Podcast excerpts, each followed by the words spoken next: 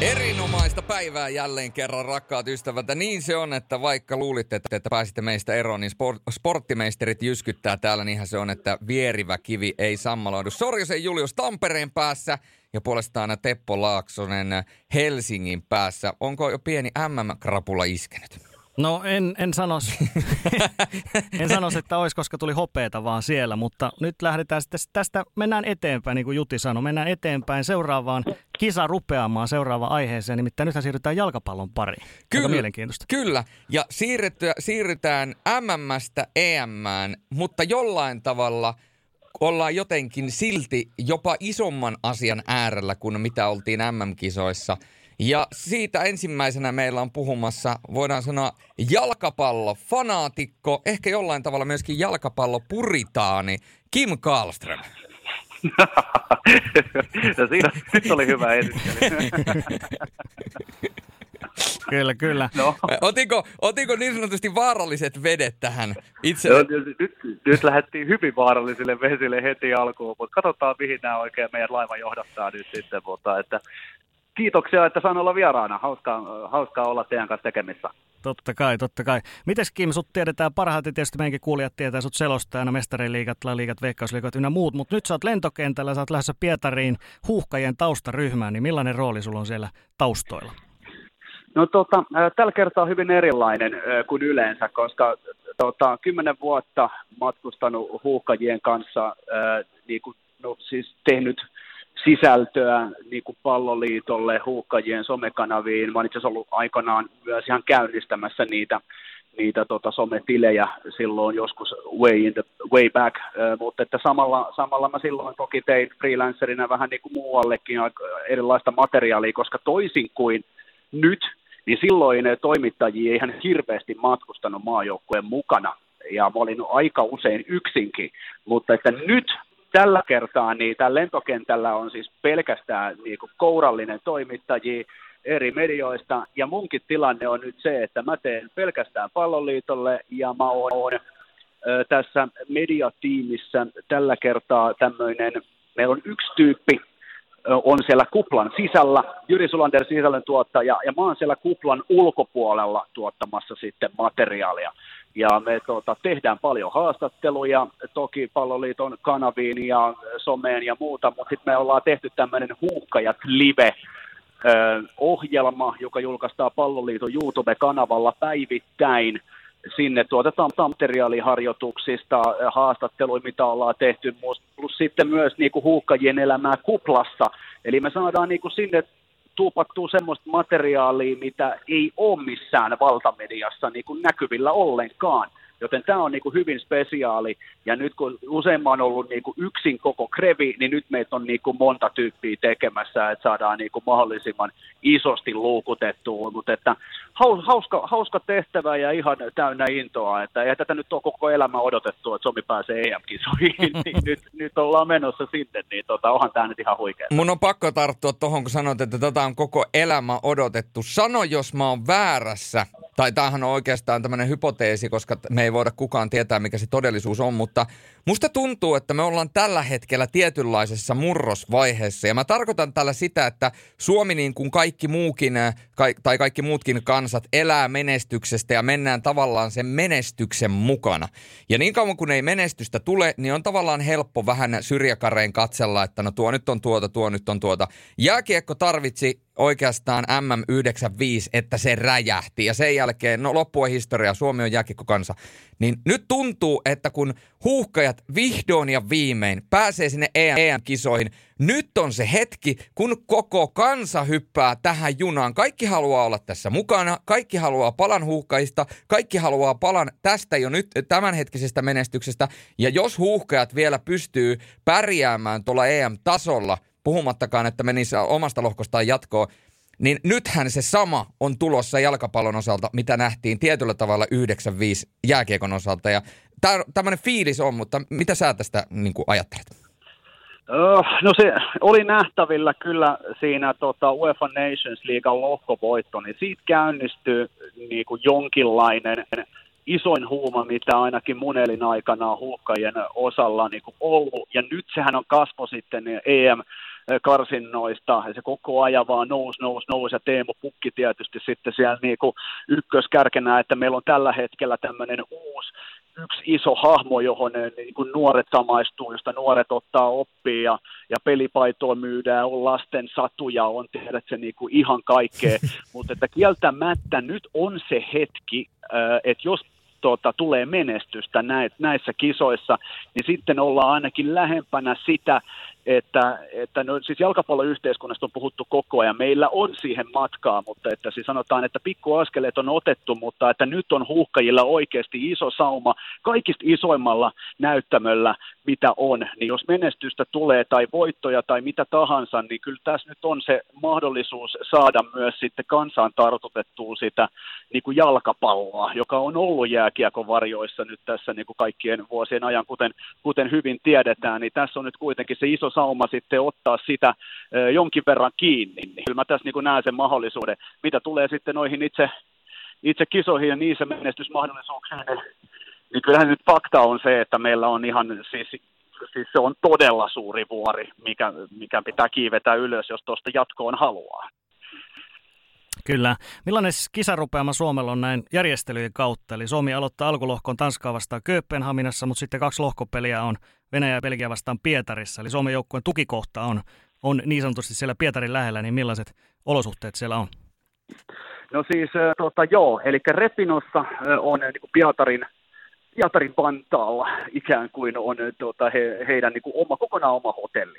Ja siis tämä on sama hotelli, mitä Englanti käytti silloin MM-kisoissa 2018, joka on todettu, todettu hyväksi, ja sinne itse asiassa Englanti oli tainnut jättää jotain miljardipöytiä ja erilaisia tämmöisiä juttuja, että siis varsinkin nyt kuplaolosuhteissa, jotka on hyvin poikkeukselliset, niillä ei ole minkäänlaista kosketusta ulkomaailmaa, niin tota, että on niin kuin viihdykkeitä ja kaikkea muuta, minkä lisäksi palloliitto on sinne niin kuin tuonut ison kasan erilaisia sisustustarvikkeita, jotta niin kuin, äh, ikään kuin julisteita, tauluja, äh, kaikkea tämän tyyppistä, että niin kuin pelaaja tuntis äh, olonsa kotosaksi.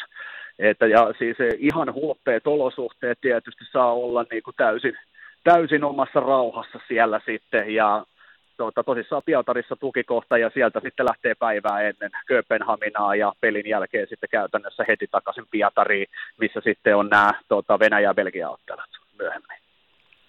Mm. Mites tota, Suomen miesten arvokisossa niin, niin on nähty ennen Suomen joukkuetta, ellei nyt lasketa jotain 52 olympiajalkapalloa tämmöisiä, mutta jos mietit ylipäätään EM-kisoja, niin säkin oot pienestä saakka katsonut. Mitkä sulla on, Kimi, sellaiset dö-kisat, mitkä sä niin kuin parhaiten muistat sieltä lapsuudesta tai nuoruudesta? Ne dö-kisat. Ah, dö-kisat.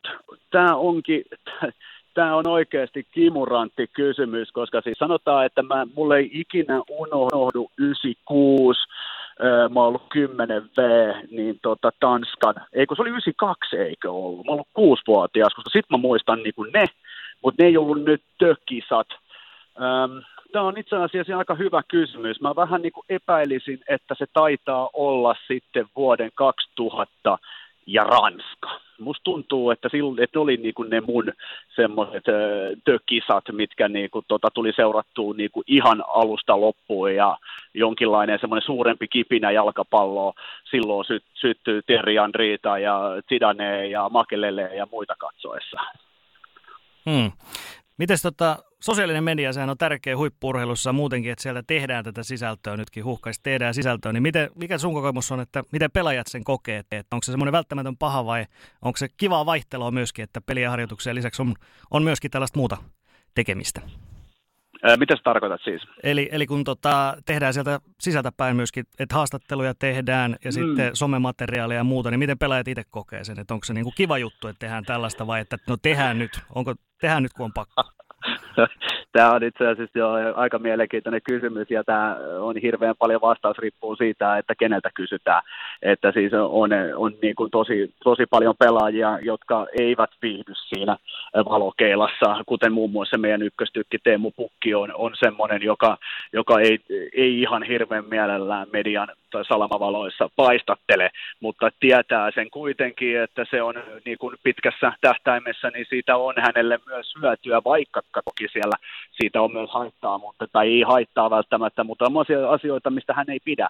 Mutta että kyllähän niin kuin tämä, tämä on nyt poikkeus, uskoisin, että kaikki, ketkä on tullut median eteen esimerkiksi Suomessa, niin on hyvin mielellään tullut sinne ja antanut hyviä vastauksia. Ja, ja kyllähän tässä niin kuin, on myös se eri, vähän niin kuin pohjustan sitä, mitä oli silloin, ähm, niin kuin, kun mä aikanaan lähdin tänne, kun ei ollut kuin yksi tai kaksi tai maks kolme toimittajaa ja nyt onkin ihan hemmetinmoinen kasa, niin kyllähän nämä pelaajatkin tietysti tietää, että nyt on se mahdollisuus, niin kuin, että mitä paremmin he esiintyvät myös medialle, mitä sitä paremmin isommin tulee myös näkyvyyttä. Ja kyllähän nämä pelaajat toki niin kuin sen ymmärtää, että että nyt on se tilaisuus saada jalkapallo isosti myös niin kuin Suomen kartalle tai isommin kuin mitä se on nyt. Mutta se on hirveän persoonallista, että Glenn Kamara muun muassa, mä en usko, että hän ikinä tulee viihtymään äh, so, tota, kameran edessä esimerkiksi, että niin ei vaan tule tapahtumaan. Se on,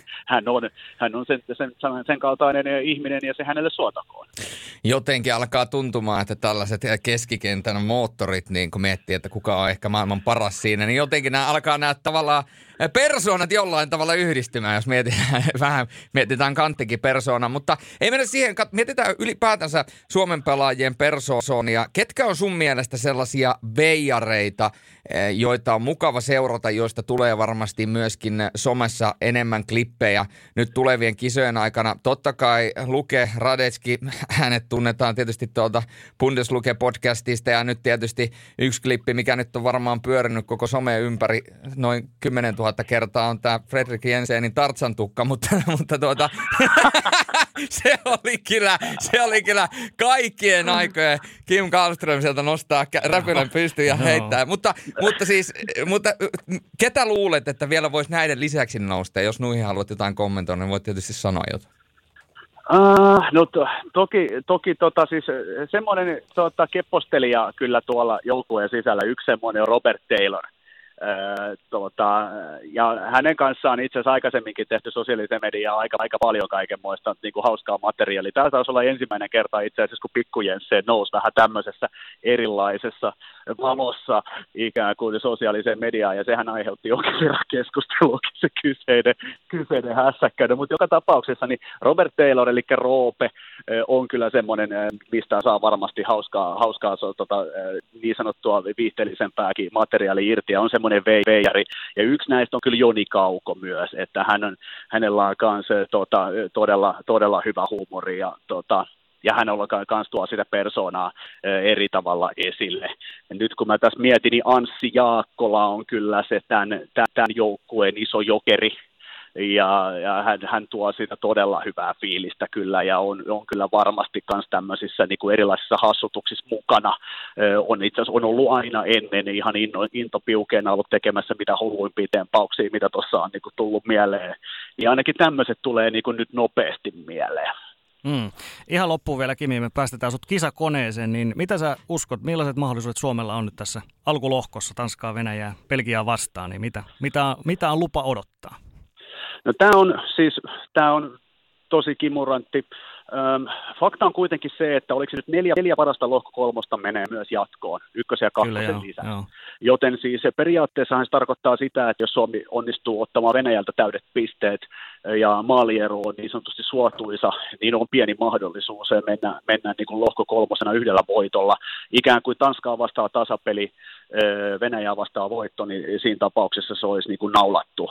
Toki pitää muistaa, että Tanska ei Suomessa oikein tajuta sitä Tanskan joukkuetta. Siellä on nyt mestarien liigan voittaja, tota, topparina, siellä on Barcelona hyökkää ja siellä on Leipzigin hyökkää ja siellä on Dortmundin keskikenttäpelaajat ja siellä on Tottenhamin keskikenttäpelaajat, se on FIFA-rankin 10 Tanska. Siis puhutaan ihan absoluuttisesta huipusta, joilla on Tanskassa kuvitellaan tai ajatellaan, että nyt on heidän kisat, nyt on heidän vuoro.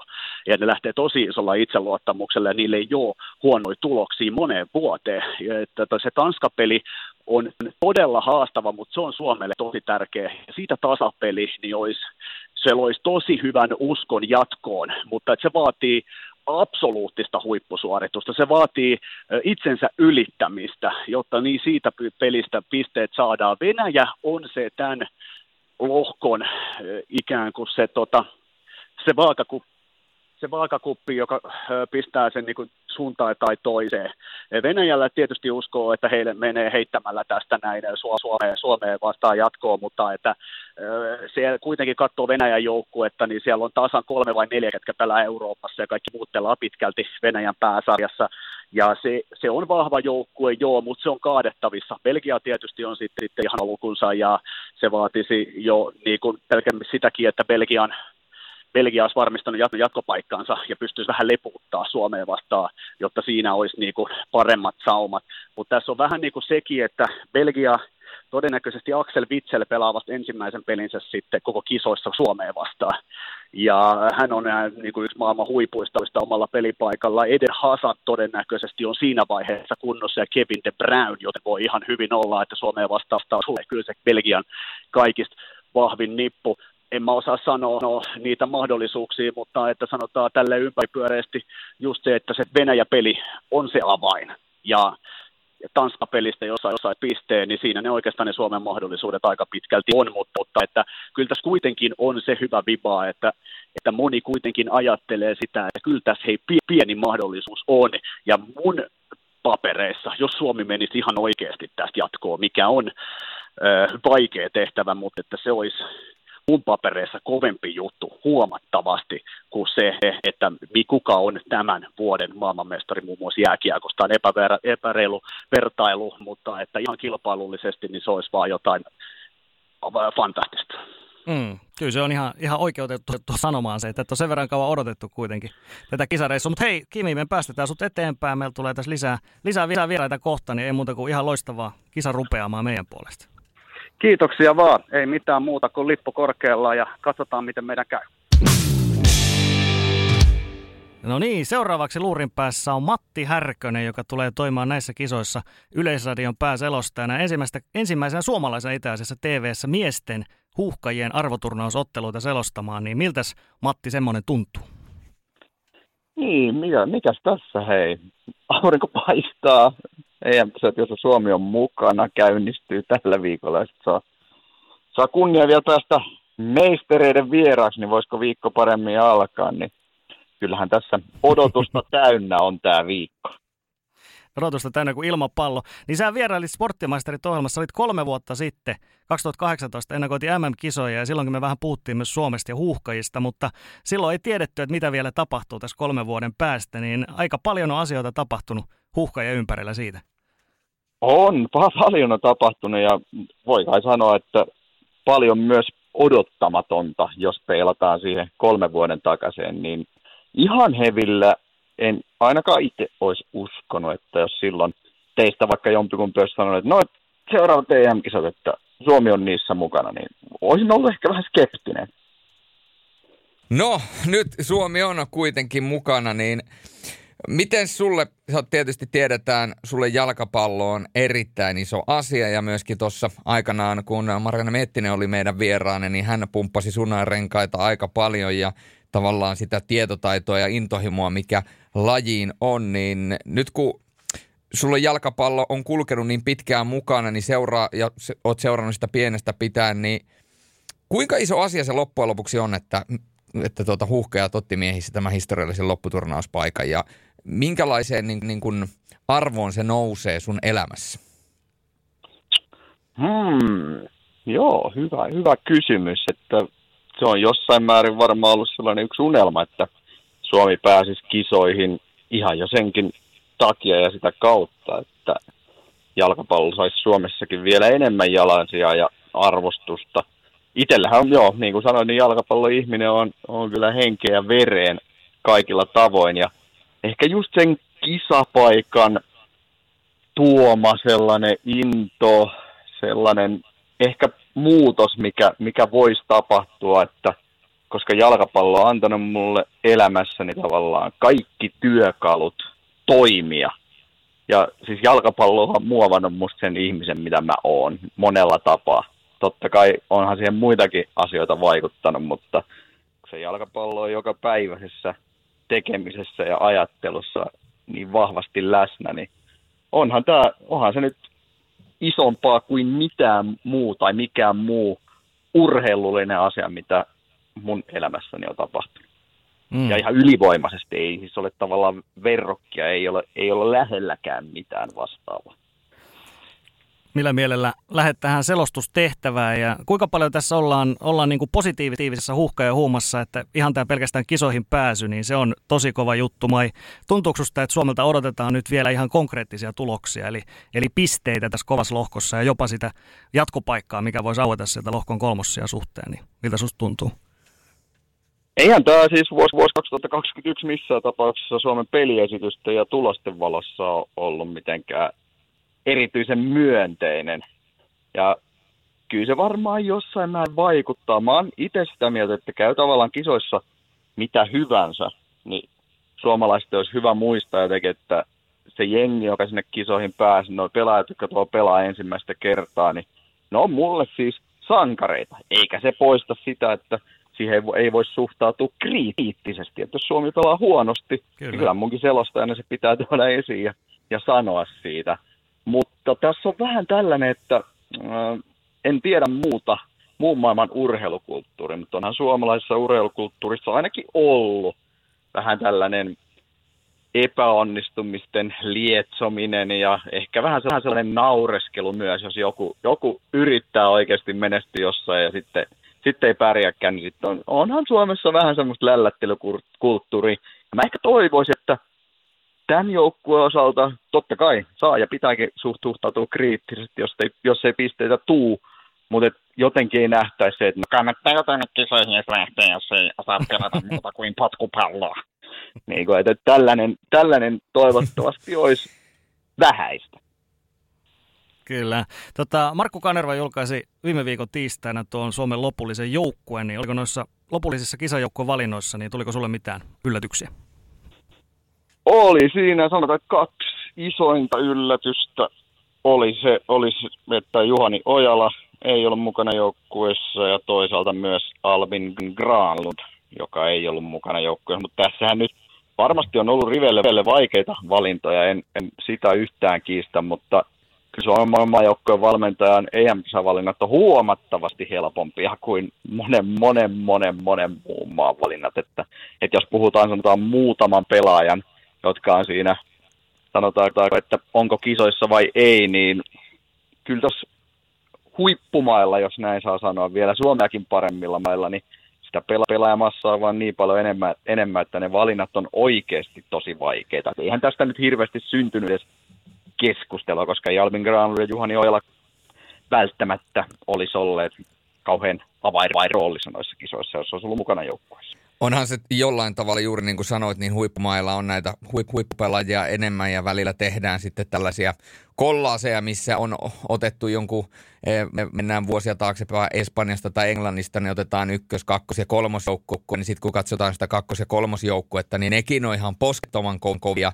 Että et silleen tuo argumentti, minkä äsken heitit, niin se pitää kyllä erittäin vahvasti. Mutta jos mietitään Suomen kokoonpanoa ylipäätänsä, niin kuin tuossa jo nostit esille, niin siihen lopulliseen kokoonpanoon, niin niitä vaihtoehtoja ei sitten loppujen lopuksi kuitenkaan niin paljon ollut, mutta miten se ykkösryhmitys ja kokoonpano, millä Suomi lähtee kisoissa isompia haastamaan, niin millaisena sä sen näet, ketä siinä on, mitkä on sen vahvuudet ja heikkoudet?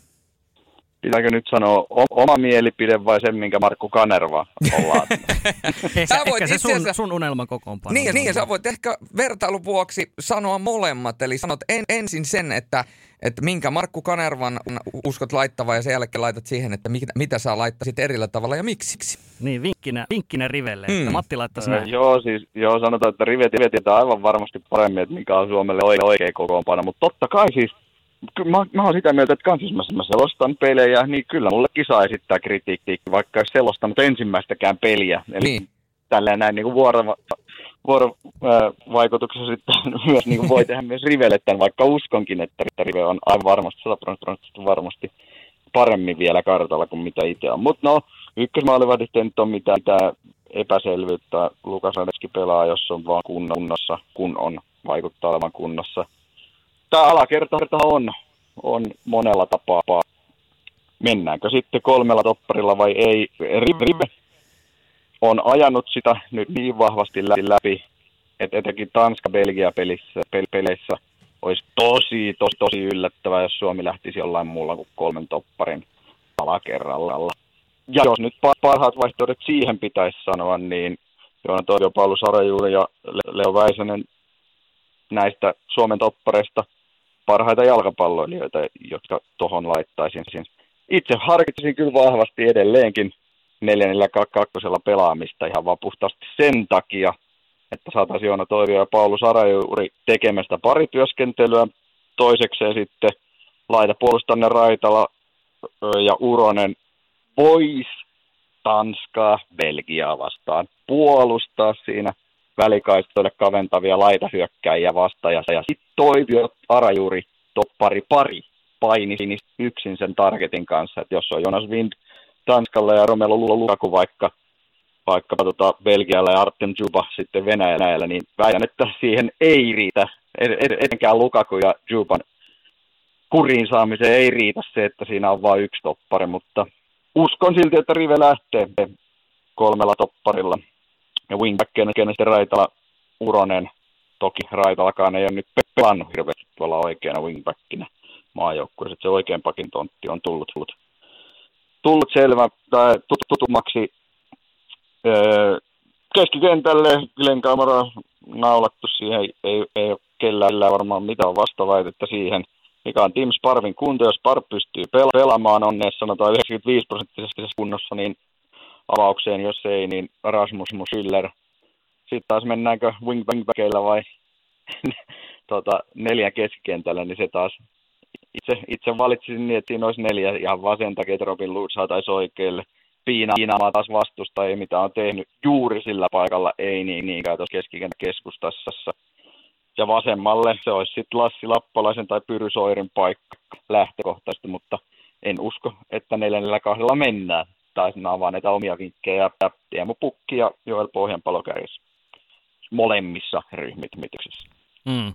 Niin miten ne oli ne suurimmat vahvuudet ja sitten ne Suomen ehkä mahdolliset heik- heikkoudet, jos me halutaan paljastaa tässä niitä, niin mitkä, mitkä sun, mielestä on tämä joukkueiden isommat plus, plus ja mahdolliset miinukset?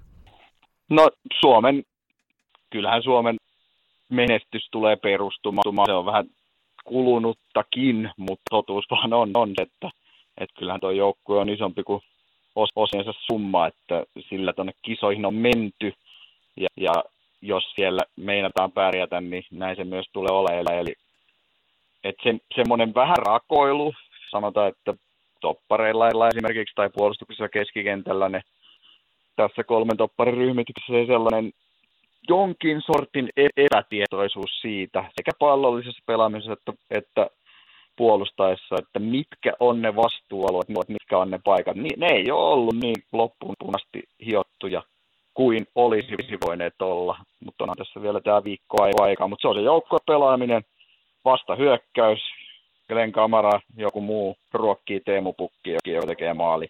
Kyllähän se on se lääke, millä Suomi menestyy, jos on menestystyäkseen. Ja sitten vielä jostain erikoistilanteesta maali, niin siinä on tavallaan resepti. Suomi ei tule pelejä hallitsemaan ja pallollisella pelillä pyörittämään maalipaikkoja, vaan kyllä se on aika, aika puhtaasti tiivis puolustaminen vastahyökkäykset joukkueena ja sitten Teemu Pukin yksilö osaaminen.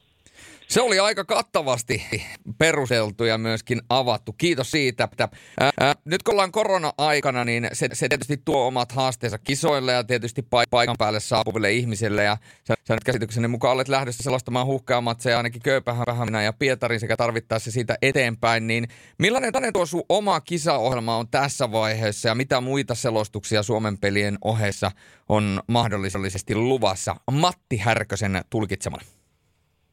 Uh, to, joo, to, tässä. Kyllä se olisi, se olisi tarkoitus tänne Köpikseen lähteä tässä. Ja totta kai tässä nyt muutaman kerran tota, korona, koronanäytteitä annetaan ja otetaan ja sekin tietenkin määrittää, että jos siellä onkin positiivinen testitulos, niin sitten ei paljon selostella minnekään. Siinäkin oma, oma jännityksensä toki tällä hetkellä ihan terveenä on, että ei, silleen huolta, mutta Kööpenhaminassa se on se, on se Suomi-Tanska-peli ja sieltä sitten suoraan lennetään Pietariin. Siellä ne kaksi Suomen peliä ja sitten sen lisäksi myös kaksi peliä, jotka pelataan silloin siellä Pietarissa. Niin ne olisi myös tarkoitus selostaa sieltä stadionilta. Mm. Tuossa Kim Kallström oli meillä just ennen sua, niin Kimi mainitsi, että toi Venäjä-peli, niin se on varmaan se Suomen niin kuin ehkä suurin tavallaan mahdollisuus tässä lohkossa. Niin yhdytkö tässä Kimin, Kimin näkemykseen? Että se on tavallaan se käänteen tekevä. Niin, no kolme peliä kun pelataan, niin kyllä kaikilla on aika iso merkitys, mutta jos mm. todennäköisyyksien mukaan lähdetään katsomaan sitä, että mistä Suomi voi ottaa pisteitä, niin kyllähän Venäjä on siihen paras mahdollisuus. Se on ihan, ihan väistämätöntä, että avauksessa Tanska Parkkenilla on, on hankala paikka. Ei se Pietarissakaan helppo se Venäjä on, mutta on, on se ihan puhtaasti todennäköisyyksienkin mukaan se Venäjä se, se joukkue, jonka Suomi voisi kaataa. Toki Suomi on näissä jokaisessa pelissä ihan älytön alta vastaan ja sitäkään ei, ei sovi kieltää, että eihän Suomelle nyt niin kuin jatkohaveiden suhteen ihan hirveän ruusuista kuvaa ole, ole piirretty, mutta mahdollistahan se on. Ehdottomasti. No ihan loppuun Matti vielä, niin tässä saatiin vuosi ylimääräistä odottaa koronan takia vielä näitä kisoja ja sitä ennen on odotettu vuosikymmeniä, niin millä fiiliksellä Matti on nyt, kun kisastartti vihdoin on lähellä, perjantaina alkaa kisat ja lauantaina sitten, se ensimmäinen historiallinen huhka ja matsi. Oh, no fiilishän on mitä mainioit, että totta kai että selostajana isompaa kunniaa voisi itselle olla, mutta enkä nyt halua kuulostaa siis yhtään vähättelevältä, mutta kuitenkin, että Suomi on itse siellä kisoissa, niin se on henkilökohtaisella tasolla vielä isompi juttu kuin se, että itse pääsee selostamaan noita pelejä. Että on kuitenkin syvällä sisimmissä niin paljon enemmän jalkapalloihminen kuin selostaja, niin ja sitten kun se kotimainen jalkapallo on ollut niin tärkeä ja näytellyt iso rooli elämässä, niin mä olisin innoissani, niin todella innoissani, vähän vaisuista Suomen otteista huolimatta, niin on innoissani, niin vaikka selostaisikaan noita pelejä. Se, selostaminen on totta kai, se lisää siihen vielä, se on hyvä lisäboosti, mutta, mutta kyllähän se on juuri niin kuin Nalle Puho on sanonut, että juuri ennen kuin sitä hunaja, tai se hetki ennen kuin se hunajapurkki avataan, niin se, niin se on se paras, niin kyllähän nämä on nyt niitä parhaita hetkiä, kun odotetaan, että ne kisat käynnistyy. Ai että, olipa hienosti maalailtu ja saatiinpa Nallepu myöskin ensimmäistä kertaa sporttimeistereihin, joka on sekin erittäin hieno asia, kun meillä on tuommoinen elokuva- ja sarjavertailija eli Teppo Laaksonen, niin, niin sä pistit nyt Matti pohjat tälle. Kiitoksia tästä ja tsemiä sulle kisoihin. Kiitos paljon Teppo ja Julius. Kiitoksia Matti Härköselle tästä ja niin se vain on, että sporttimeistereiden vieras kavalkaadi, se kuva jatkuu ja erittäin kova ja- kattaus myöskin saa jatkoa, nimittäin seuraavaksi ääneen pääsee mies, joka jalkapallon lisäksi on tullut tunnetuksi myöskin omista lätkäselostuksistaan niin KHL kuin myöskin maailman parhaan jääkiekkoliikan eli NHLn puolelta. Hän on tietysti Tero Kainolainen. Tero, tervetuloa sporttimeistereihin. Kiitoksia, kiitoksia. Mites, minkälainen on tällä hetkellä pöhinä? Tässä tietysti paljon kuuluu vuoteen urheilua, urheilun selostamista, sen valmistelua ja kaikkea muuta. Ja nyt sitten EM-kisat, joten, joten tuota, yksi urakka jälleen kerran edessä päin.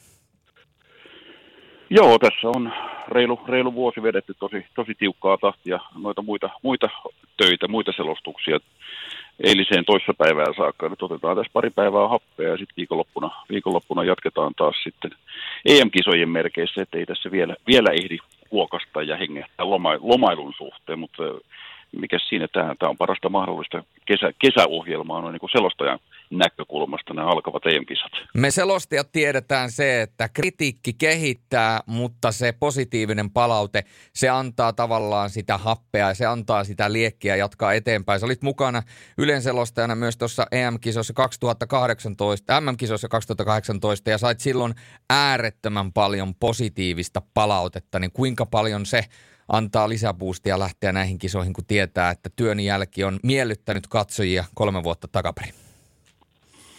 No totta kai se auttaa, se, se, on, se on selvää, että sitä apua on. Totta kai jos sitten taas vastapainoksi olisi vetässyt niin sanotusti vihkoon, niin näissä hommissa ei, ei enää pyörittäisi, että on siinä mielessä armoton, armoton ammatti, ammatti, että kyllä sitten työt loppuu aika, aika nopeasti, jos ei jälki miellytä ja jälki, jälki ole sen mukaista, mitä, mitä odotetaan. Että tota, Joo, mutta lähtökohta on kuitenkin se, että tässä ollaan ammattilaisia, tässä, tässä tehdään duunia ja, ja, ja lähdetään sitä kautta, että peli, peli on se, mikä on tärkeintä ja, ja, ja siltä näkökulmalta lähdetään nyt taas näihin alkaviin kisoihin. Et tuota, se, on, se on ihan kiva, että tunnu, an, saa työstään ja siitä ammattitaidostaan tunnustusta, mutta tuota, se tarkoittaa myös sitä, että sen, sen tason on pysyttävä sit sillä, sillä samalla levelillä, missä on, missä on jossain vaiheessa parhaimmillaan myös ollut. Mm-hmm. Mites selostajan näkökulmasta, niin ihan konkreettisesti, niin kuinka paljon ensinnäkin teettää työtä nämä EM-kisaselostuksiin valmistautuminen, onko sulla kuinka paljon pelejä ja eri joukkueita ja auttaa varmaan, että sä oot seurannut kuitenkin selostanut kansojen liikaa näitä harjoitusmaotteluita tässä ennen. Joo, ilman muuta. Tuossa oli nyt tuommoinen puolenkymmentä äh, viimeistelyottelua itselläkin selostusohjelmistossa viime viikolla, ja kyllähän, kyllähän se auttaa, kun on nyt päässyt näkemään Espanjaa ja Portugalia ja Puolaa näissä viimeistelyharjoituksissa ihan, ihan niin kuin selostajanakin, ei pelkästään katsojana. Totta kai siitä apua on ja sitten kuitenkin noita valioliikan ja Bundesliigan pelaajia on tosi paljon tuolla. Heitä on tullut pitkin kautta seurattua ja tietää, missä heidän vahvuudet on ja pystyy sitä kautta sitten vertaa, että jos joku tietää, että nyt toi, toi nopeajalkainen kaveri nyt ei kuljekaan tänään, niin tietää, että siinä on jotain taustalla. Ja silloin se tietää, että siinä on joku pikkuvamma, nivunen polvi tai nilkka tai joku, joku haittaa. Niin tota, totta kai kun niitä on päässyt seuraamaan, niin, niin, niin pystyy, pystyy vertaamaan siihen, että mitä he on parhaimmillaan pystyneet, pystyneet tekemään. Että mulla taitaa olla tuossa, onko mulla nyt seitsemän selostusta kaikkinensa. Mä teen myös sitten muutamia tuommoisia toimittajavuoroja kisojen, kisojen aikana, koska sekin on, sekin on sitä mun leipälajieni ollut aikaisempina vuosina ja, ja, ja kyllähän selostaminenkin hyvin pitkälti on toimittamista tai toimittajan työtä, koska tehdään sitä ihan perus, perusraakaa taustatyötä, taustatoimittamista. Et mulla on siinä, siinä niin kuin, äh, tavallaan kahde, kaksilla korteilla pelaan EM-kisojen aikana. Tuossa on, tossa on ihan mielenkiintoinen startti tasan viikon päästä, äh, kun Espanja ja Ruotsi aloittaa oman turnauksensa, niin siitä mä pääsen sitten heidän kanssa liikenteeseen selostuskopin puolelta. Näin ammattitermeen selostamistahan on kahdenlaista. On on-site, eli paikan päällä, ja sitten on tietysti off-tupe, eli tarkoittaa sitä, että vedetään tuolta studiosta käsiin. Ja tämä on ehkä varmaan Ää, tuota, hyvä avata myöskin meidän kuuntelijoille, että valtaosa kisaselostajista tekee työtä Pasilasta käsin niin monesti myöskin jääkiekon MM-kisoissa kuin myöskin jalkapallon puolella. Eli periaatteessa apuvälineet selostukseen on samat kuin myöskin penkkiurheilijalla. Eli sulla on tavallaan se TV-ruudusta tuleva kuva, ehkä pari kuvaa, toisessa program, toisessa feed ja näin päin pois. Ja sitten tietysti internet, oma läppäri ja ne omat paperit. Minkälaisena työympäristönä sä näet selostajalle tuon EM, EM-kisojen vetämisen nimenomaan, kun se tehdään off-tupena eikä paikan päältä? No se on sitä, mitä se on minun osalta 99,8 prosenttia selostamisesta muutenkin. Eli, eli mulla on tasan se sama kuvamateriaali, mitä katsojillakin on. Okei, me pystyttäisiin käyttämään jotain tactical kamerakuvaa jossain, jos, jos sattuisi siinä selostuskopissa olemaan ekstra monitori, mutta sekin on sitten enemmän tai vähemmän meidän asiantuntijoiden seurattavina, jos, jos he haluaa sieltä katsella syrjäsilmin, että mitä, mitä toi tactical camera view näyttää, eli toisin sanoen se on joku päätykamera, hyvin laaja päätykamerakuvio, josta näkee sitten, miten, miten ne muurahaiset siellä kentällä liikkuu ja juoksee. Sitten, sitten meillä tietysti netin, netin kautta on muutamia työkaluja apuna, esimerkiksi nyt kun VAR on tullut ja ottanut sen, sen paikkansa myös arvokisoissa, niin, niin, niin meillä on sitten tietoa, tietoa tota noin, niin tämmöisen selostajajärjestelmän kautta, missä, mistä me saadaan, mistä me löydetään sitten hyvin nopeasti se, että mitä tässä vartilanteessa nyt tutkitaan, että onko se paitsio, onko se käsivirhe vai onko se, se semmoinen taklaus, jossa nyt äh, tsekataan, onko, onko se punaisen kortin arvoinen ja niin poispäin. Et sitä kautta me saadaan pikkasen, pikkasen semmoista niin kuin nopeampaa sisäpiiritietoa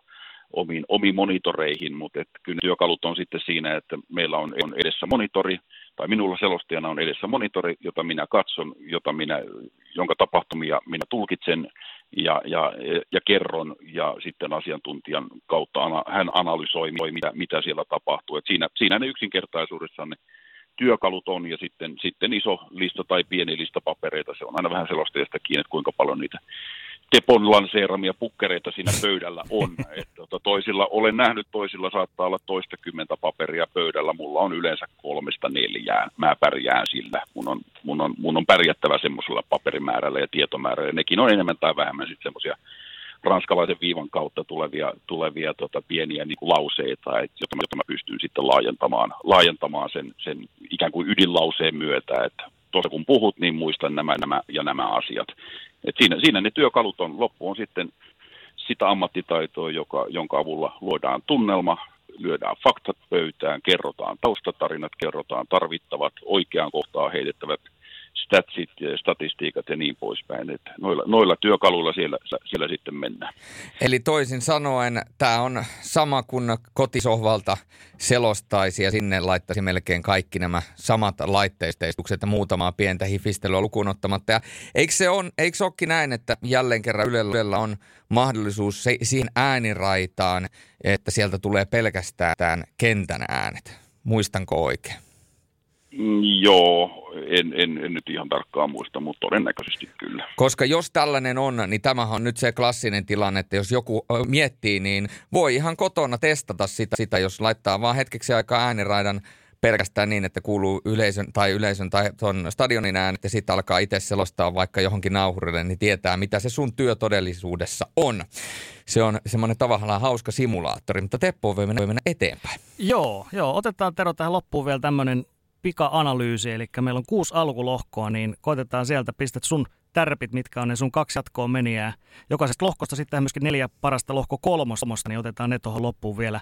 Sitten ne lohko kolmoset, mitä, mitä sä heittäisit sieltä, niin jos ekana on toi A-lohko, Turkki, Italia, Wales, Sveitsi, niin mitkä kaksi sä tästä pistäisit ainakin jatkoon?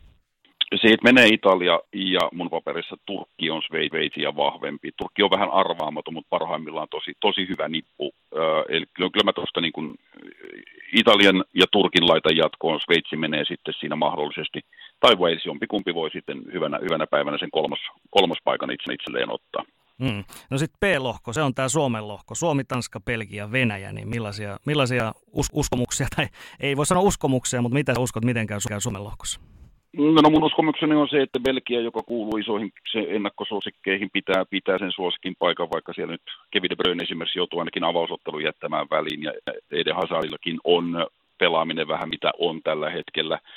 Ähm, Venäjä on myös hyvin arvaamaton joukko, mutta Tanska on ollut niin pirun kova nyt tässä viimeisen puolen vuoden aikana sekä jo syksyllä että ennen kaikkea nyt tuossa maaliskuun MM, MM-karsinnoissa ja aika, aika vakuuttavaa jälkeen edelleenkin näissä viimeiselyotteluissa. Kyllä mä tuossa Belgia ja Tanskan laitan jatkoon ja Suomen kohtalo riippuu ihan siitä, että jos ne pystyy sen Venäjän Pietarissa voittamaan, niin, niin äh, sitten voi olla saumat sinne kolmos, kolmospaikkaan. Suomen osalta, huuhkajien osalta mä pidän, pidän jatkopaikkaa äh, annan pienen mahdollisuuden, mutta pidän sitä kuitenkin epätodennäköisimpänä sitä jatkopaikkaa. Sitten C-lohko Itävalta, Pohjois-Makedonia, Hollanti ja Ukraina. Kaikki nyt varmaan sieltä ensimmäisenä se Hollannin poimii, mutta mitä muuta tuosta lohkosta nousee itselläisi? Joo, Hollanti on ollut kyllä aika kälyinen joukkue itse asiassa. Mä tuossa selostin Turkin ja Hollannin välisen MM-karsinta-avauksen maaliskuussa. Turkki vei sen 4-2. Hollanti oli tosi vaikeuksissa. Heillä puolustus vuotaa. Nyt siellä on ykkös sivussa covidin tai koronan takia. Okei, Tim Krul on ollut maajoukkuessa pitkään, mutta et, et pystyykö sitten Hollannin alakerta hänenkään, tai Hollanti alakerta ja Krulliin tukemaan niin paljon kuin, kuin, kuin sit jatkossa. Tämä on yllättävän tasainen lohko, mutta kyllä, kyllä tuossa nyt Hollanti todennäköisesti jatkopaikan ottaa. Sitten se on Itävalta tai, tai Ukraina jompi kumpi. Se on aika lailla sitten keskinäisestä ottelusta kiinni kumpi, kumpi jatkoon menee, mutta mä en näe, että tuosta lohkosta kolme, jatkopeleihin menisi Pohjois-Makedonialle sitten ne sympaattisen ensikertalaisen osallistumispinssi ja, ja, ja kohti seuraavia karsintoja. Et, tota, yllätyskortti Korabandevin johdolla ja noin, noin poispäin, mutta en, en mä nyt oikein tuosta Pohjois-Makedoniasta mitään jatkaja, jatkaja näillä, näillä esityksillä ja näillä lihaksilla löydä. Sitten erittäin mielenkiintoinen lohko Englanti, Kroatia, Skotlanti ja Tsekki. Tietysti Englannissa jälkeen, jälleen alkaa hehkutus It's coming home tai jotain muuta vastaavaa. Ja tietysti Kroatia, äh, ollaanko tavallaan Kroatiassa sitten äh, ikään kuin jos mennään muutama vuosi taaksepäin, niin oltiin ikään kuin siinä flown huipussa ja nyt siitä flowsta on se paras kärki leikattu pois. Joo, kyllä tämä Kroatia on semmoinen over the hills-porukka nyt, että tota, paras, paras on jo saavutettu, se paras, mitä tuolla porukalla voidaan saavuttaa käytännössä katsoen.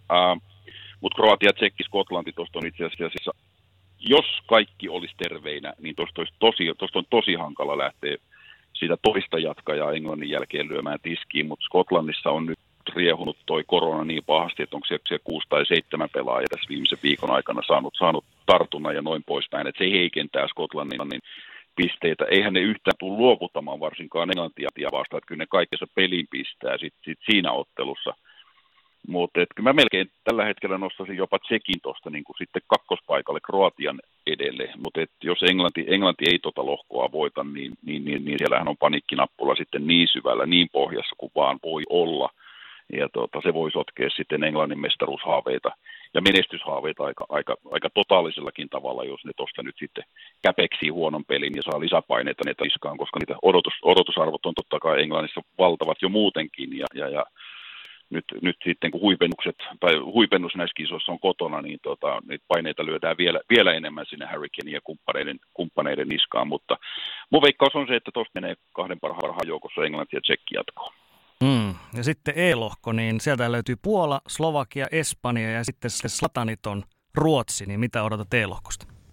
Mm, Espanja on aika mielenkiintoinen nippu. Ne pelasivat 0-0 Portugalia vastaan tuossa viikon loppuna. Hallitivat kyllä tapahtumia. Toi Espanjan tilannehan on se, että siellä ei oikein nyt kukaan tiedä, että ketkä, ket, ketkä on oikeasti niitä avauskokoonpanoon pelaajia. Siellä ei ole ihan muutama, joille, jotka niin voi varmuudella lyödä siihen omalle pelipaikalleen avauskokoonpanoon. Että Espanjan ryhmä saattaa elää aika paljonkin tämän alkulohkon aikana. Että Luis Enrique otti mielenkiintoisen linjan näihin kisoihin monellakin tapaa. Et kyllähän toi Ramos sinne olisi kuulunut, jos vaan olisi ollut pelitikissä ja, ja, ja täydessä iskussa. Ja olisi varmasti kisoihin valittukin, mutta sieltä puuttuu tietty määrä johtajuutta.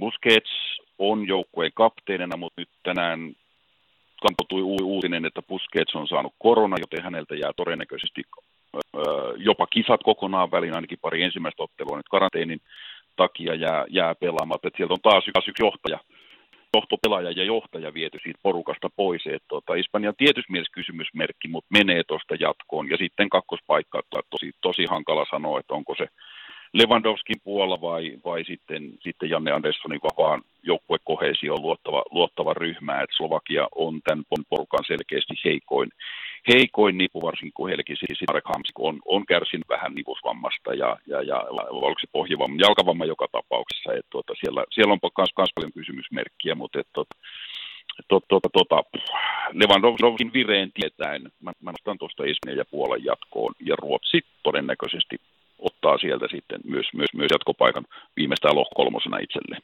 Mm. Ja sitten vielä kirsikkana kakun päällä tämä F-lohko, eli Unkari on siellä, mutta sitten aika kovaa kalustoa myöskin Portugali, Ranska, Saksa.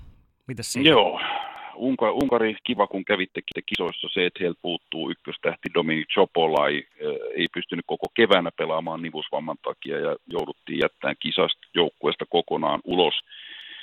Se vei sen pienimmänkin mahdollisen yllätysmomentin tuosta Unkarin, Unkarin pelaamisesta. Ranska-Portugali kuuluu kisojen ennakkosuosikkeihin. Ranska on ollut tosi vakuuttava. Portugali pystyy parhaimmillaan kaataa minkä tahansa nipun. He, heilläkin on tiettyjä epävarmuustekijöitä siinä, siinä porukassa, mutta että, tota, vähän oli semmoista niin kuin tylsää ja terätöntä heitä he hyökkäämispelaamisensa Espanjaa vastaan, vaikka vaikka se aloitettiin niin kuin Joao Felixit ja Ronttu ja Diego Jota oli, oli tota avauksessa Espanjan puolustusta vastaan, mutta se jäi yllättävän hampaattomaksi heidän hyökkäyspelaamisensa. Mutta muuten Portugalilla on ihan heidän, heidän yksilöistansa on tosi, tosi hyvä. Fernando Santos on coach, tota porukkaa jo seitsemän vuotta. Ja heillä on kyllä nälkää puolustaa sitä Euroopan mestaruutta. Ranska on mun paperissa kisojen suurin mestarisuosikki. Ja Saksa on porukka, jota ei saa kuitenkaan missään vaiheessa sitten niin kuin laskea papereista, kisoista ja en veikkauksista ulos, vaikka heidän tekemisensä on viimeisen parin vuoden, vuoden aikana ollut tosi köykästä. Löövin viimeiset viimeinen palvelus pitkän, pitkän, pitkän ajanjakson jälkeen maajoukkuessa. Se, että hänellä oli nyt munaa ottaa sinne Mats Hummels ja Thomas Müller takaisin, parantaa Saksan mahdollisuuksia mutta kyllä mä silti veikkaisin, että Saksa, Saksa tästä tiukoille jo joutuu jatkopaikan paikan suhteen, mutta jos heidän pelinsä on, on sitä, mitä se oli vaikka Kanadalla noissa jääkiekon M-kisoissa, että se kehittyy turnauksen aikana, niin, niin sitten Saksalle voidaan se jokerikortti lyödä pöytään, mutta Ranska, Portugalit on lohkon suosikit, Saksalla, jos, jos saavat hyvän startin kisoihin, jos pystyvät repimään sen pistemäärän, että ovat 16 joukossa ja pudotuspeleissä, niin, niin, niin sitten sit Saksaa on syytä seurata tarkasti. Heillä on kuitenkin tämmöisiä Joshua Kimihin kaltaisia ihan, ihan Euroopan äh, niin oman pelipaikkansa todellisia huippuja. Et Kimi on edelleen vähän aliarvostettu pelaaja maailmalla, mutta hän, hän on, on mielettömän, mielettömän hyvä pelimies siinä omalla, omalla kutospaikallaan. Ja, ja, ja, ja jos Saksa pystyy pelinsä pelaamaan Kimmihin kautta ja Kimmi on parhaassa iskussa, niin, niin, niin silloin, silloin Saksan mahdollisuudet paranee huomattavasti, jos, jos, jos he vaan löytää sitten sen Timo Wernerin vanhan maalijyvän ja vireen, niin, niin, niin silloin Saksaakaan ei voi listoilta lopullisesti ulos pudottaa. Hyvä, hyvä. Mestari Veikkausta oltaisiin kysytty, mutta sehän tuossa tulikin, eli, eli Ranska, eikö näin? Sä nostat Ranskan tässä vaiheessa. Joo, mä, nost, mä nostan sinne tota, niin kuin ykköskorin mestariehdokkaiksi Ranskan Englannin ja Belgian kakkos, kakkoskori-ehdokkaita. Näitä mun papereissa on äh, Italia, joka on tehnyt tosi vakuutavaa työtä tässä vuoden ajan. Ja, että onko niille nyt kahdeksan maaottelua putkeen ilman päästettyä maalia. Et silloin kun Italian puolustuskalusto ja puolustuspeli on tuossa kunnossa, niin, niin, niin silloin Italia ei voida pudottaa ulos missä, missä vaiheessa.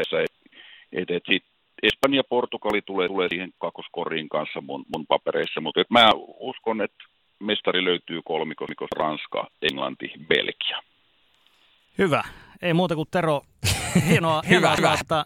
joo, siitä tuli Jari Kurt samalla. Niin tota, Jari, Jari Kurrinkin puolesta lähetämme sulle terveisiä ja hyvä tota, kisa rupeamaan. Sä oot, sä oot siellä, siellä Pasilan päässä ja tota, me ollaan Jullen kanssa kotisohvilla, eikö niin? Seurata ja kuunnellaan tarkasti se, se, se, on se meidän ja teidän rooli, että tot, tot, noin, niin nauttikaa te, kun me hikoillaan taustatöiden kanssa ja, ja, ja pistää luurit päähän ja avaamaan näitä. Se on juuri näin ja haluan vielä sen verran tarkentaa, että näin hienot kelitkoon, niin viritän kyllä siihen terassille oman studion ja katselin siitä sitten vissi tai jonkun muun pullon ääressä näitä kisoja.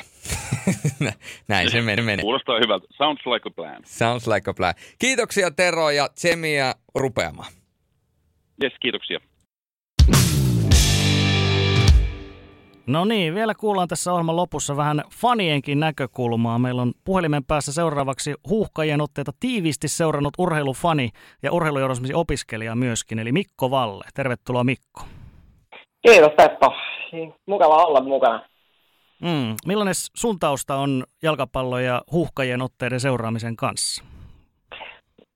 No jalkapallo on tullut sikäli seurattu aika pitkäänkin tässä kuitenkin 31 vuotta edellytti, niin varmaan ensimmäiset muistikuvat on, jos en nyt ihan väärin muista, niin Ranskan kisoista 98 on ne kirkkaimmat muistikuvat.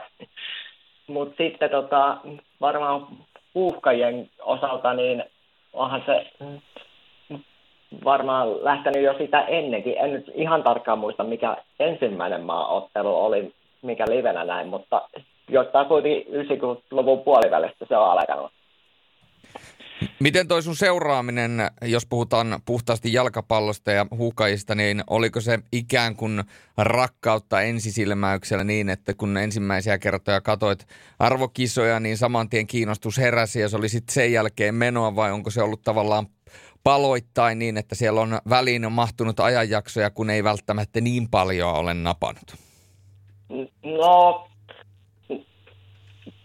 onhan se välillä kalvannut se, kun huuhka, että ei ole arvokisessa ollut, mutta sitten taas toisaalta täytyy, täytyy sanoa senkin, sen vähän samaa hengenvetoa, että on mulla sitten työllisyysti löytynyt muitakin suosikeita, mikä on sitten tullut seurattua, mutta totta kai huuhkajien otteita olisiko ollut kiva seurata jo aikaisemminkin MM ja EM, mitä siihen en mä sitä sano.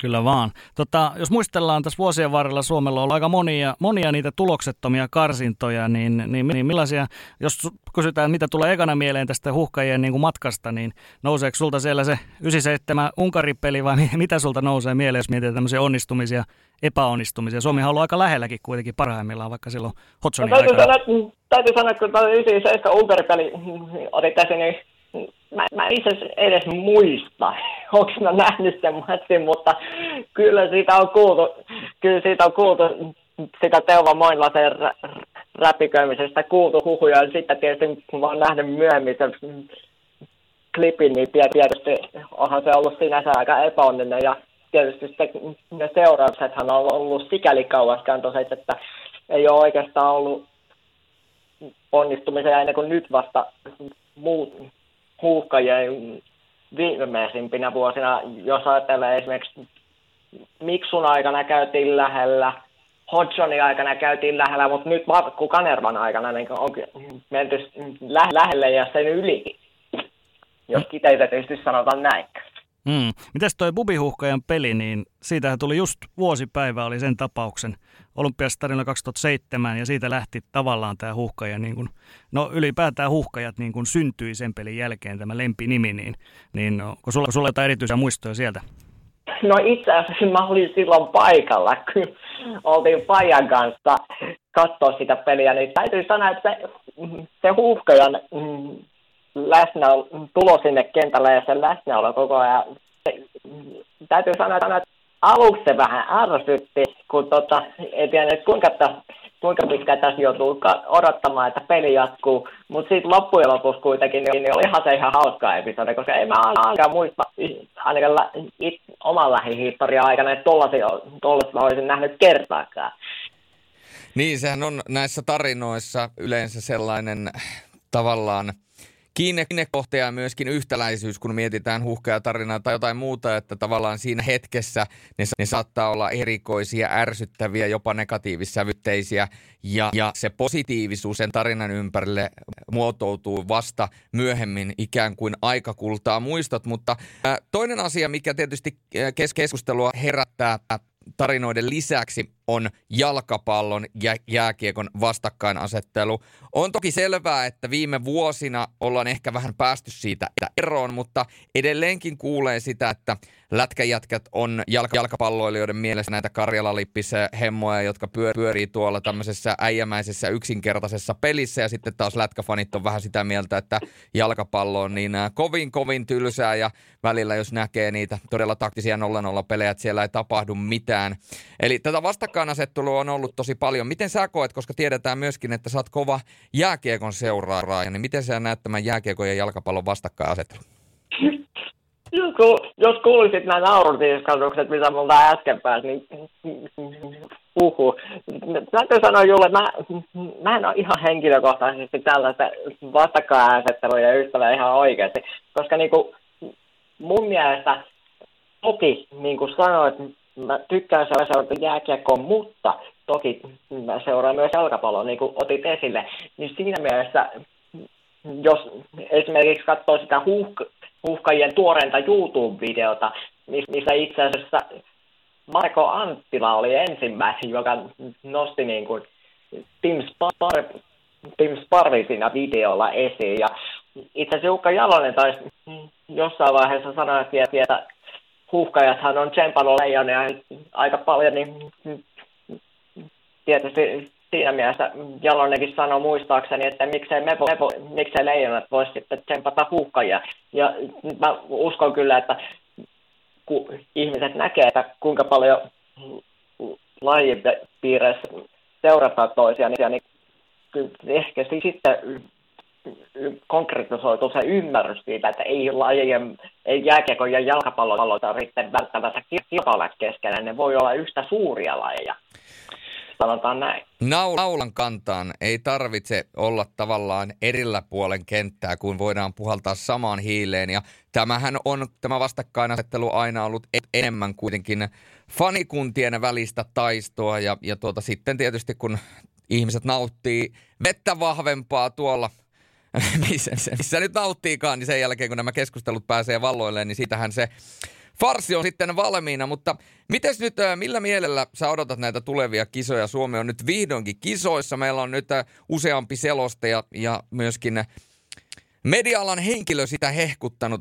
tässä podcastissa, niin millä tavoin sä aiot ottaa kaikki irti tästä megalomaanisesta hetkestä, minkä huhkajat meille tarjoaa? Taas nähdä, kun tämä aika on sellaista, että ei voi oikein suurempiin ihmismassoihin lähteäkään, niin pitääkö tästä nyt sitten itse jotain omia, kuten tekin tiedätte, niin mullahan tuo YouTube-kanava tuuttaa tavaraa ulos, niin pitääkö mun nyt sitten tässä alkaa järjestellä jotain niin kuin siihen liittyviä sessioita kanavalle, vai mitä tässä pitäisi keksiä sitten näin toimituksellisesta perspektiivistä, mutta tota, kyllähän mä jokaisen matsin aion seurata, se on ihan selvä. Mm. Mites, kun Suomi on nyt kisoissa, niin se on kova juttu, sitä kaikki on sanonut, mutta miten, onko meillä nyt tavallaan lupa tai oikeus vaatia ja kritisoida Suomelta, että pitääkö saada myöskin pisteitä ja ehkä jopa voittoja? Tässä on aika kova alkulohko kuitenkin, niin voidaanko me vaatia sellaista? No vaatia ja vaatia, sehän vähän riippuu siitä, että miten se joukkue asennoituu. Henkilökohtaisesti, jos mä lähtisin itse veikkaamaan, niin öö, mä toivon sen verran, kuitenkin kova lohko, että Tanska ei ole varmaan ihan helppo, eikä Belgiakaan, kun siellä on nämä kaikki superstarat, Christian Eriksen, Tanskalla ja sitten tietysti Kasper Schmeichel ja sitten Belgialla, no Kevin De Bruyne vähän siinä ja siinä sen loukkaantumisen jälkeen, mutta tota, mä sanoisin, että ehkä sellainen hyväksyttävä saldo olisi kaksi voittoa, yksi tasapeli. Jos sillä päästään eteenpäin, niin se on ihan mulle kelpaava suoritus. Jos mietitään yksilöitä, niin ketkä pelaajat on sun henkilökohtaisesti omia suosikkeja tällä hetkellä nykyisessä huuhkajajoukkueessa ja toisaalta jos mennään tuonne historiaan ja mietitään entisiä huuhkaja pelaajia, niin ketkä sieltä nousee itsellä esille? No to, totta kai siis jos niitä lähdetään veikkaamaan, jota, uh, niitä lähdetään katsomaan, niin onhan siellä ollut uh, Citystä lähtien hyviä pelaajia. Ketä mun suosikki on ollut varmaan Litti niitä ensimmäisiä, oli ketä seurasin. Ja sitten tietysti Hyypiät, Porstelit, eli Antti Niemi toimii nykyään maalivahtivalmentajana. Uh, Jässi, Jääskeläinen, hyvä asiantuntija B-Sportilla. Uh, mik, mik, ja sitten tietysti näistä nyky, no, nykyjoukkueesta varmaan niin kuin, jos lasket, nostetaan muutama pelaaja, niin ehkä Parvo on ollut yksi tällainen li- liideri. Ö, Arajuuri, Pukki ja sitten että, tota, Alhos, Alhon meiningistä mä tykkään, se on sellainen sympaattinen dekkulikaveri. Mm. Mites suuri merkitys Markku Kanervalla, eli Rivellä on sinun mielestä ollut tähän ja nousuun sille tasolle, missä nyt ollaan, ja kun Riven johdolla todella on menty vihdoin sinne kisoihin? No totta kai, totta kai sillä on iso, iso merkitys, kun muistetaan, kuka johdat pikkuhukaa ensimmäistä kertaa arvokisassa, niin totta kai Rive oli silloinkin suuressa roolissa, ja nyt vielä enemmän isossa roolissa näissä aikaisissa huuhkajissa ja pitää muistaa se, että tuossa pelaajaryhmässä on paljon sellaisia pelaajia, jotka oli silloin 2009 2008-2009 riven aikana siinä kisajoukkueessa, millä ei, niihin ei, Ruotsin kisoihin päästiin. Niin täytyy, sano, täytyy sen verran korostaa riven merkitystä tälle uudelle aikakaudelle, että onhan se ollut aivan massiivinen. Se on kiistatta juuri näin, ja niin kuin sanoit, jos mietitään tämän tuota MM, EM-kisojen seuraamista, meinaan toi MM tuolta vielä paina päälle, kun on MM-kisoja tehnyt jääkiekon puolella pari viikkoa, mutta, mutta jos mietitään noita EM-kisojen seuraamista, niin onko sulla jotain ajatusta siitä, että miten sä aiot omat kisastudiot virittää, onko jotain erityistä esimerkiksi kisaeväitä tai, tai erityistä paikkaa tyyliin lärvismaisesti lyöt siihen porealtaan kylkee jonkun telkkarin kiinni ja hankit sinne sitten seuralaisia? Vai, vai mikä on niin kuin sun tapa viettää EM-kisoja ja seurata niitä? No nyt on, semmo, nyt on semmoinen paha ongelma. Tel, että tuo mun 10, 11 vuotta vanha telkkari alkaa vissiin vedellä viimeiseen, niin, niin tällä hetkellä mulla ei ole varmaan täällä omassa kodissani mitään muuta täällä, mitä mä pystyisin seuraamaan noita kisoja kuin mun läppäri.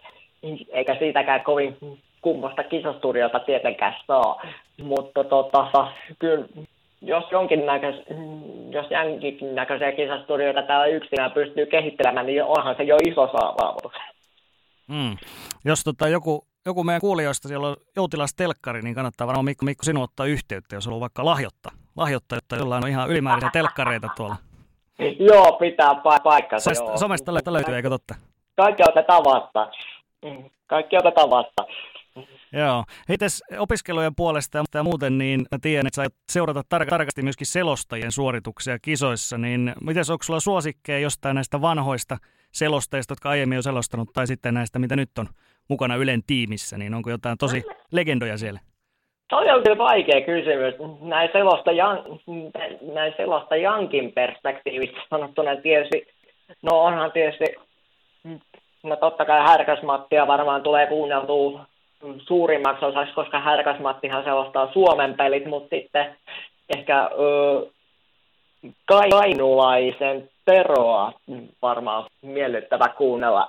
Ainakin muutama kerta Teroa tullut kuunneltua tuolla Viasatin puolella ja noissa edellisissäkin Venäjän kisoissa, niin se, siinä varmaan kaksi suosikkia on, niitä varmaan muitakin, mutta nämä kaksi tulee heti ensimmäisenä mieleen.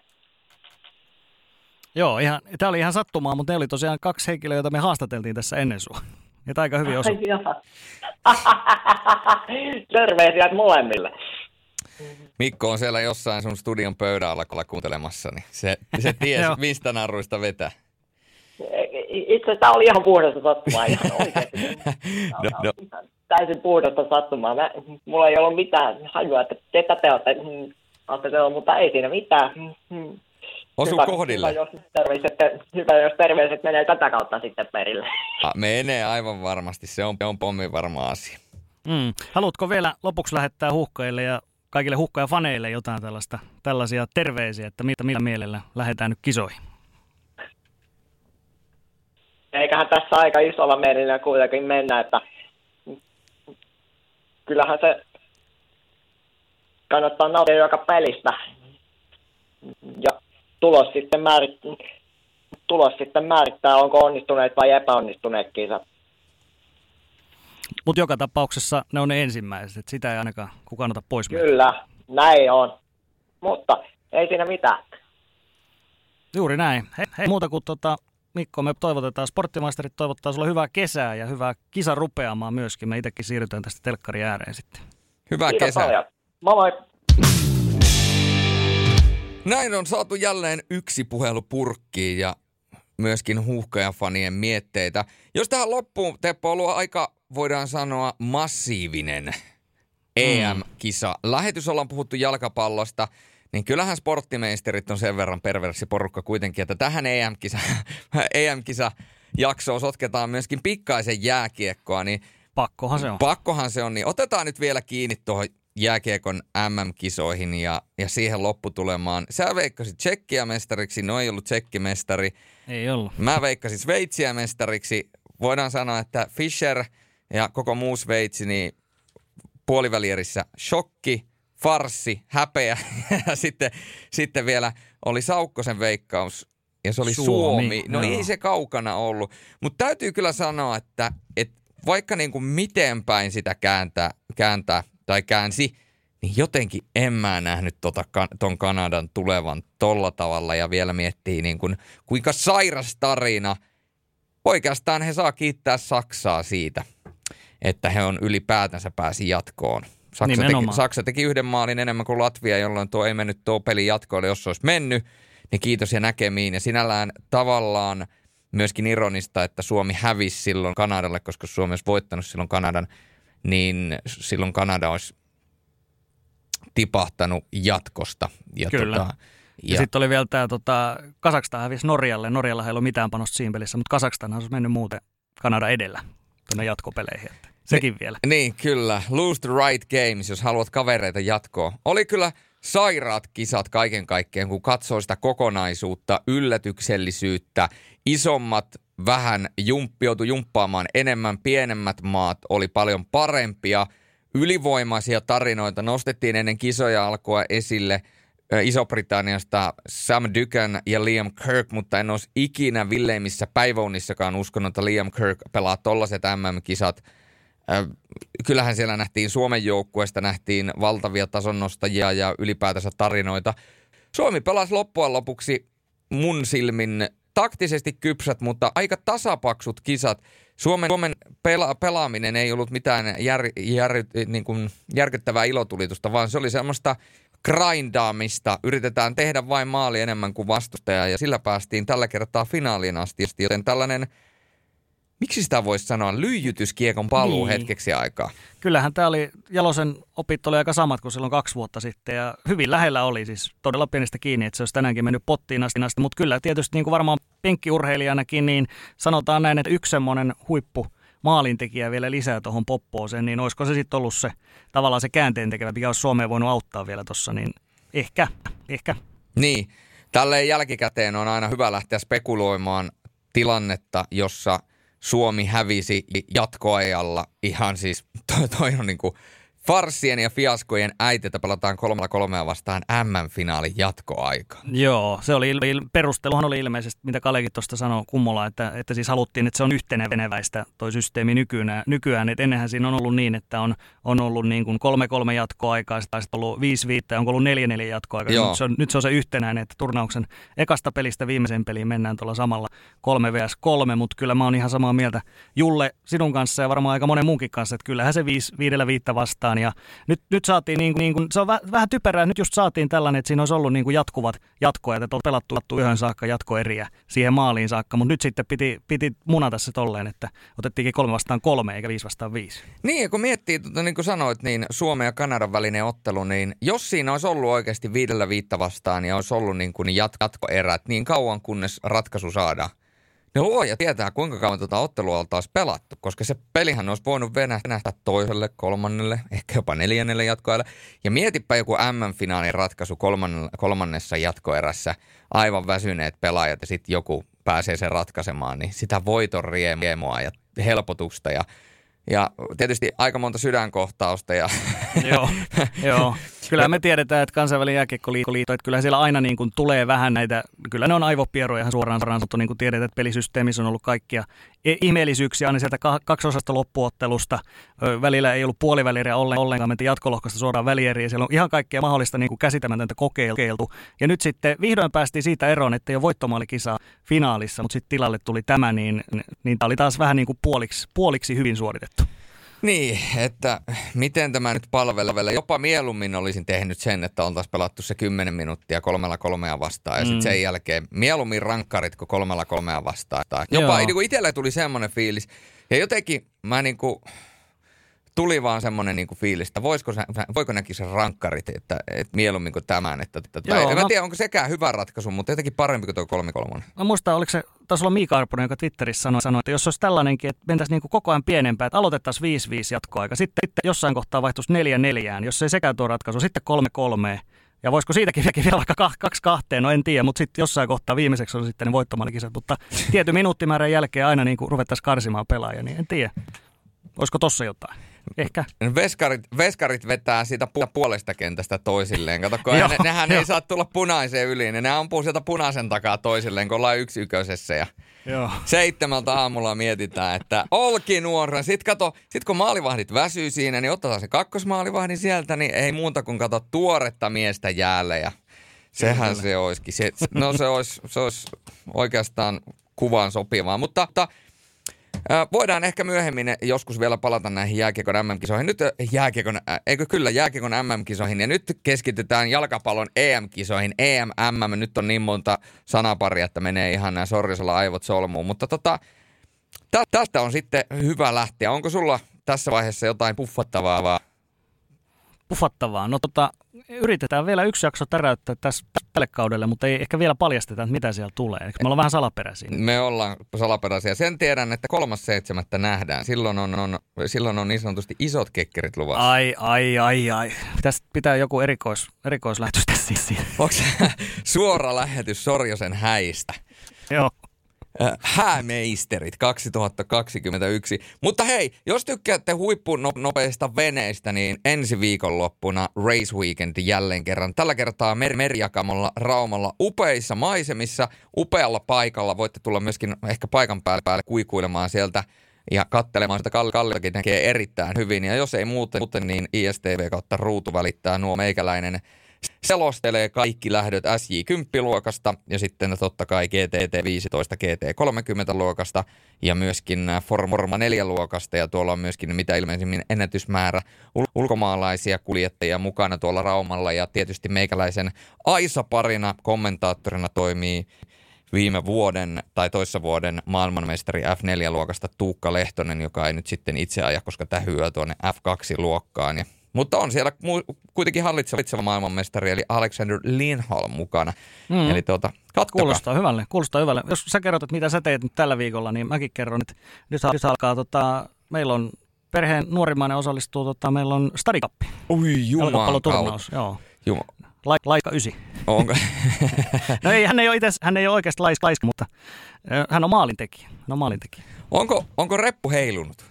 Reppu on heilunut tasaiseen tahtiin ja hän on, pystyy hyödyntämään, hyödyntämään fy- fyysisiä ominaisuuksia, sanotaanko näin. Onko sä Teppo tämmöinen, pakko tähän loppuun vielä kysyä tälleen keventävänä kysymyksenä, että minkälainen tavallaan, mik, mik, miksi sitä kutsutaan, minkälainen urheilija isä sä oot? Kun siellä on siellä kentän erilaisia vanhempia, on niitä, jotka ei sano mitään – sitten on niitä, jotka kannustaa ja sitten on niitä, jotka hau, haukkuu kaikki. Vastustaja, valmentaja, tuomarit, vastustaja, pelaaja. Joo, mä en, mä en hauku, mutta vaimo sanoo aina, mä, men, mä, men, mä koko ajan hivuttaudun sinne lähemmäs ja lähemmäs. Se repi, joutuu repiä mut sieltä rajalta aina niin kuin pois, että mä koko ajan hivuttaudun lähemmäs ja lähemmäs sinne ja sitten se tulee, tuu nyt vähän kauemmas sieltä. ja, ja sä annat ohjeita. En, en, en anna ohjeita, mä vaan kannustan. En anna no, ohjeita. No, on, Meillä on hyvät valmentajat. Okei, okei. Okay, okay. älä ammu sillä vasuuri. No niin, nyt se on kulmalipulla taas. Ammu oikein. Joo. No niin. Tämä on lastenpeleissä toi on se klassinen virhe, että sieltä joku rupeaa huutaa ohjeita ja sitten, sitten se lapsi hämääntyy ja kääntyy katsomaan, että mistä, kuka huutaa ja mitä pitäisi tehdä. Niin silloinhan se koko homma menee ihan persiille. Se on, se on, se on muuten just näin. Älkää tehkö sitä. Joo, please. mutta ettei tämä, ettei tämä jakso mene nyt myöskin ihan äh, niin sanotusti syvähanurin puolelle, niin on aika lopettaa. Kiitoksia jälleen kerran seurasta. Kiitoksia Teppo, kiitoksia kuuntelijat. Me palaamme jälleen kerran määrittelemättömänä ajankohtana asiaan, ja se nyt on, on ainakin varma, että kolmas seitsemättä tanssitaan ja valssitaan ja kaikkea muutakin, mutta tota, niistä sitten ehkä somessa ja Twitterissä lisää. Kiitoksia näkemiin ja anteeksi.